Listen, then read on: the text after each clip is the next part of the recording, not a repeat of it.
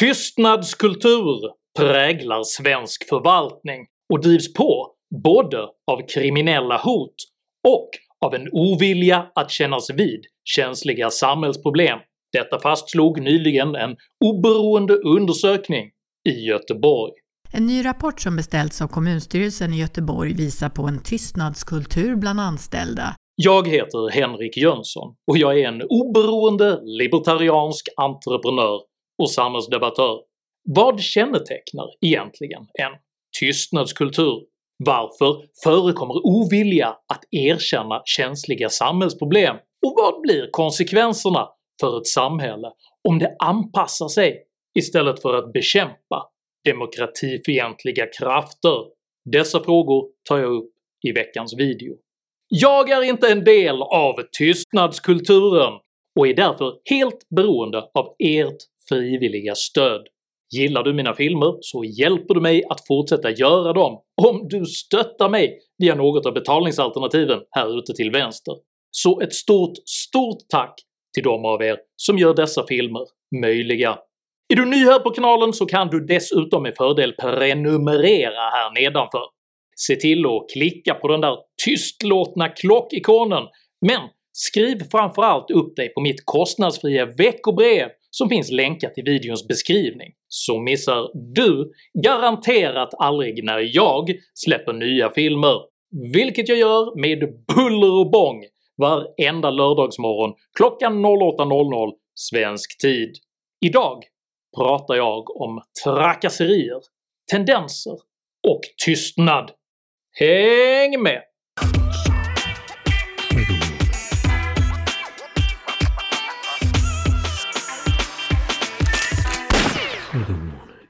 Sagan Kejsarens nya kläder är en berättelse om tystnadskultur. Efter att bedragare lyckats övertyga kejsaren att köpa ett tyg som endast intelligenta människor kunde se, accepterade hela samhället denna lögn, hellre än att riskera att framstå som dumma. Inte förrän galenskapen hade nått en nivå där kejsaren offentligt paraderade omkring i sina osynliga kläder brast illusionen, men först efter att ett oförställt litet barn hade påpekat det orimliga. Kejsaren är ju naken! Så kallad tystnadskultur, eller som det mer dramatiskt kallas på engelska Conspiracy of Silence, beskriver ett gruppbeteende som präglas av normer, föreställningar och egenintressen som medför att gruppens medlemmar undviker att påtala besvärande händelser, fenomen och förutsättningar. Tecken på att tystnadskultur förekommer avslöjas ofta genom överdriven ängslighet inför viss information och genom att man till exempel tillmäter ordval och presentation av till synes helt okomplicerade budskap oproportionellt stor betydelse. Tystnadskulturen motiveras ofta av en vilja att skydda sina egna intressen, som den sicilianska maffians tystnadskod Omerta, vilken förbjuder dess medlemmar att röja dess hemligheter för utomstående. Men en tystnadskultur kan även uppstå för att förhindra besvärande konfrontation med obekväma sanningar, som när den amerikanska arméns tystnadspolicy Don't ask, don't tell, vilken instiftades av president Clinton nittonhundranittiotre som ett sätt att dölja homosexuella inom militären. Sammantaget utvecklar sammansvetsade grupper tystnadskultur som ett sätt att förneka besvärande omständigheter, beteenden och fenomen. Förhoppningen att en oönskad verklighet ska upphöra att existera för att man ignorerar den är dock vad som inom psykologin brukar kallas ett maladaptivt beteende, eftersom ignorerade problem inte tenderar att försvinna utan att växa. Risken är alltså överhängande att de problem som långvarigt tystats ner i Sverige nu hunnit utvecklats till att bli betydligt värre än att kejsaren skulle svassa omkring naken.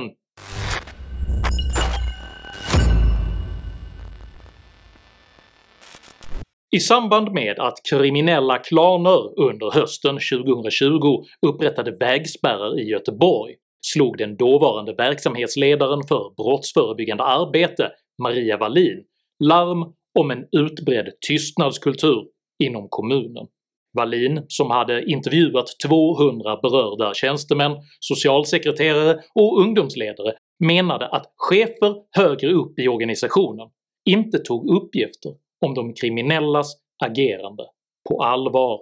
Människor känner sig, som jobbar med de här sakerna, de känner sig ofta nedtystade eller att man försöker på olika sätt att förminska problematiken.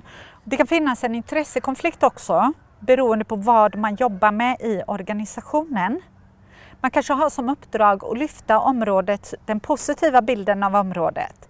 Och då blir det ju självklart väldigt problematiskt om man hela tiden ska prata om problemen. Efter att Wallin hade uttalat sig i frågan i Sveriges Television gav kommunen socialarbetsdoktoranden Anna Ekström uppdraget att utreda frågan om tystnadskulturen. Hennes rapport "Finns det en tystnadskultur i Göteborgs stad?" som presenterades i förra veckan ger redan i första meningen sitt graverande svar. På frågan om det finns en tystnadskultur bland anställda i Göteborgs stad som är kopplade till kriminella strukturer är svaret ja. Flera av de som jag har pratat med eh, menar att det är svårt att lyfta de här frågorna. Dels för att eh, situationer som uppkommer kan handla om att en chef säger att ja, men lite får man tåla. Eh, det behöver inte heller vara en chef, det kan vara andra medarbetare. Jag tror också att normaliseringen av de här situationerna eh, har gjort att eh, det har förskjutits eh, barriären, så att säga, nivån av vad man tar upp och vad man anmäler, vad man bör tåla. Rapporten fastslår att det inte finns en utan flera olika tystnadskulturer inom Göteborgs kommun. Enligt Ekströms forskning föreligger både rädsla för de kriminella gängens makt och rädsla för repressalier från kommunens chefer, vilka filtrerar allvarliga uppgifter och skönmålar den bild som rapporteras vidare till politiker och media. Sammantaget beskriver rapporten hur en tyst anpassning till en demokratiskt oacceptabel ordning har tillåtits äga rum. Kommunens medarbetare rapporterar inte hot och kriminella handlingar riktade mot dem själva. Flera av de intervjuade menar att det är självklart att anmäla våldsbrott, men att allt under det inte rapporteras. Det är allt ifrån eh, spektrat av eh, det klassiska, eller man ska säga, hot och våld eh, till mer subtila trakasserier, hänvisningar till att man har ett våldskapital eh, antingen själv eller en erfarenhet av våldsanvändning, eller att man har ett nätverk omkring sig som skulle kunna bruka våld om man inte får eh, det man anser sig vilja ha. Man tittar åt ett annat håll när vapen och narkotika förvaras i kommunens egna lokaler. Det kan också handla om att vapen och narkotika förvaras i lokaler som tillhör kommunen, något som många känner till men inte säger något om av rädsla för repressalier. Man anpassar sina arbetsresor och sitt beteende på nätet för att undvika hot från kriminella. Flera av de intervjuade hade påverkats i sitt vardagsliv, till exempel genom att ta andra vägar till arbetet, titta bakom axeln när de lämnade arbetsplatsen och skärpa inställningar i sociala medier. Det kan vara exempelvis att du i egenskap av anställd hanterar ett ärende där du får subtila hänvisningar till att man vet var ditt barn går i skolan, vilket färdmedel du tar till jobbet eller annat. De anställda saknar även förtroende för kommunens stöd i eventuella rättegångsprocesser mot kriminella. Flera av de intervjuade har också upplevt att de inte fått något stöd av sin organisation i de fall ett ärende har lett till en rättegång. Det finns ärenden där den närmaste chefen och personalansvarige inte har följt med till en rättegång, följt upp medarbetarens mående eller vilka andra åtgärder som skulle behöva vidtas. Tilliten till Sverige som en jämlik rättsstat har enligt rapporten brustit, och man upplever att olika regler gäller i olika geografiska områden. Grundförutsättningen att alla medborgare ska behandlas lika gäller inte i vissa geografiska områden. Statens anställda påverkas på en mängd olika sätt och den upplevda otryggheten gör att vissa samhällsnormer accepteras som i andra områden och verksamheter inte skulle tolereras. De kommunala verksamheterna anpassar sig alltså nu till dessa villkor. Enligt rapporten förekommer exempelvis skolor som med kommunens kännedom undviker sexualkunskapsundervisning. Det finns skolor i staden som inte har någon sexualundervisning trots att det står i läroplanen. Det handlar om en sluten miljö som prioriterar att skydda kollektivet. I Göteborg lever cirka femton procent av elever i årskurs nio med hedersnormer i familjen. Kommunala tjänstemän undviker av fullt begriplig rädsla att hantera dessa katastrofala samhällsproblem som ledarskapet inte ens vill kännas vid på grund av att ett erkännande skulle riskera att skada den omhuldade Sverigebilden. Mellanchefer och chefer tystar ner och vill inte vara de som ger politikerna negativ information. Om man vill göra karriär så ska man inte berätta hur illa det är. Sammantaget beskriver denna rapport inte en tystnadskultur utan den svenska demokratins kapitulation.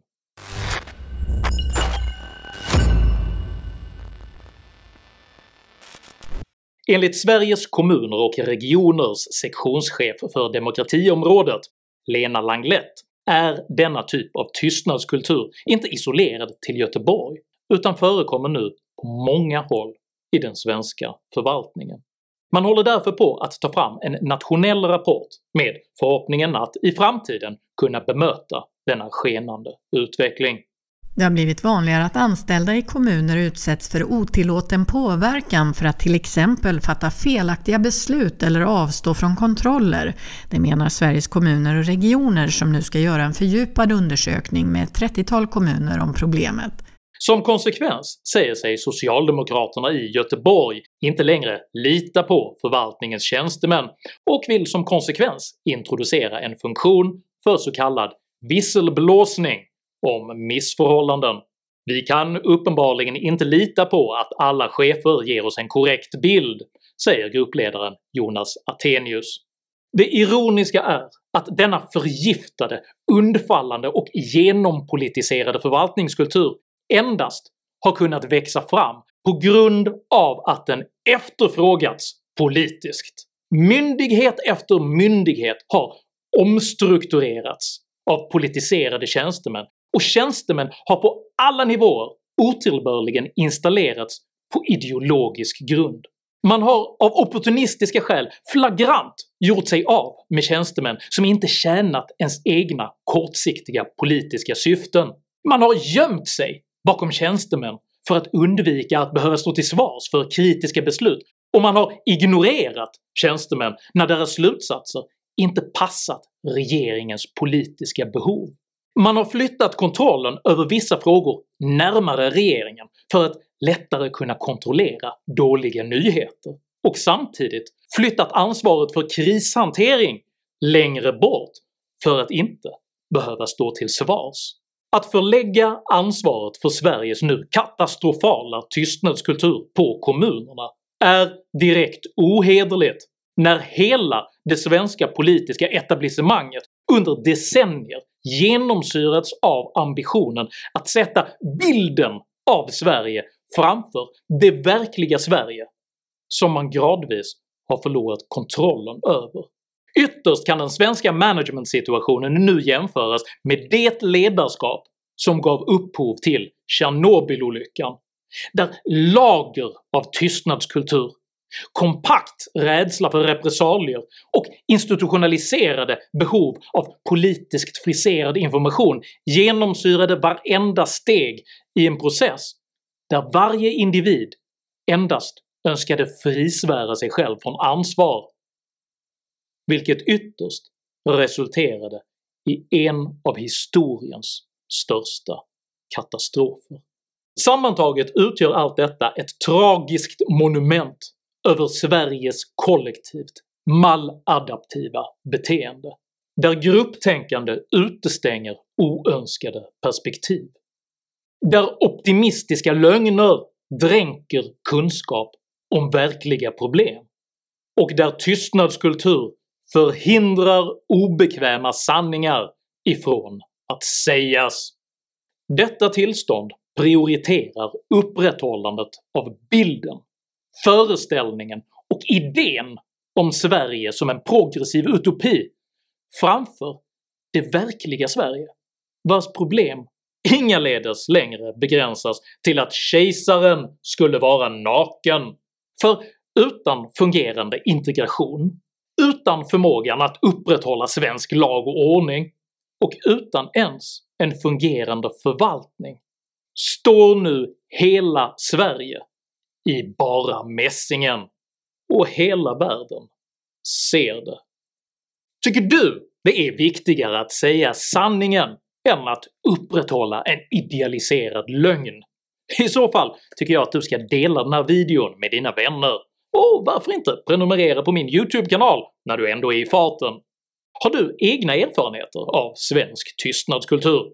Dela i så fall gärna med dig av dina upplevelser i kommentarsfältet här nedanför. Jag uppskattar all respektfull kommunikation. Kom dock ihåg att alltid vara artig, även mot dina meningsmotståndare. Jag tolererar inte aggression, personpåhopp eller rasism i mina idédrivna kommentarsfält. Tack för att du som kommenterar respekterar detta. Jag heter Henrik Jönsson, och jag betraktar tystnadskulturen som ett av den svenska kulturens mest självdestruktiva drag.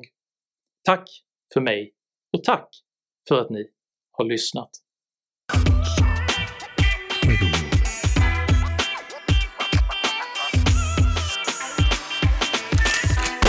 Thank you.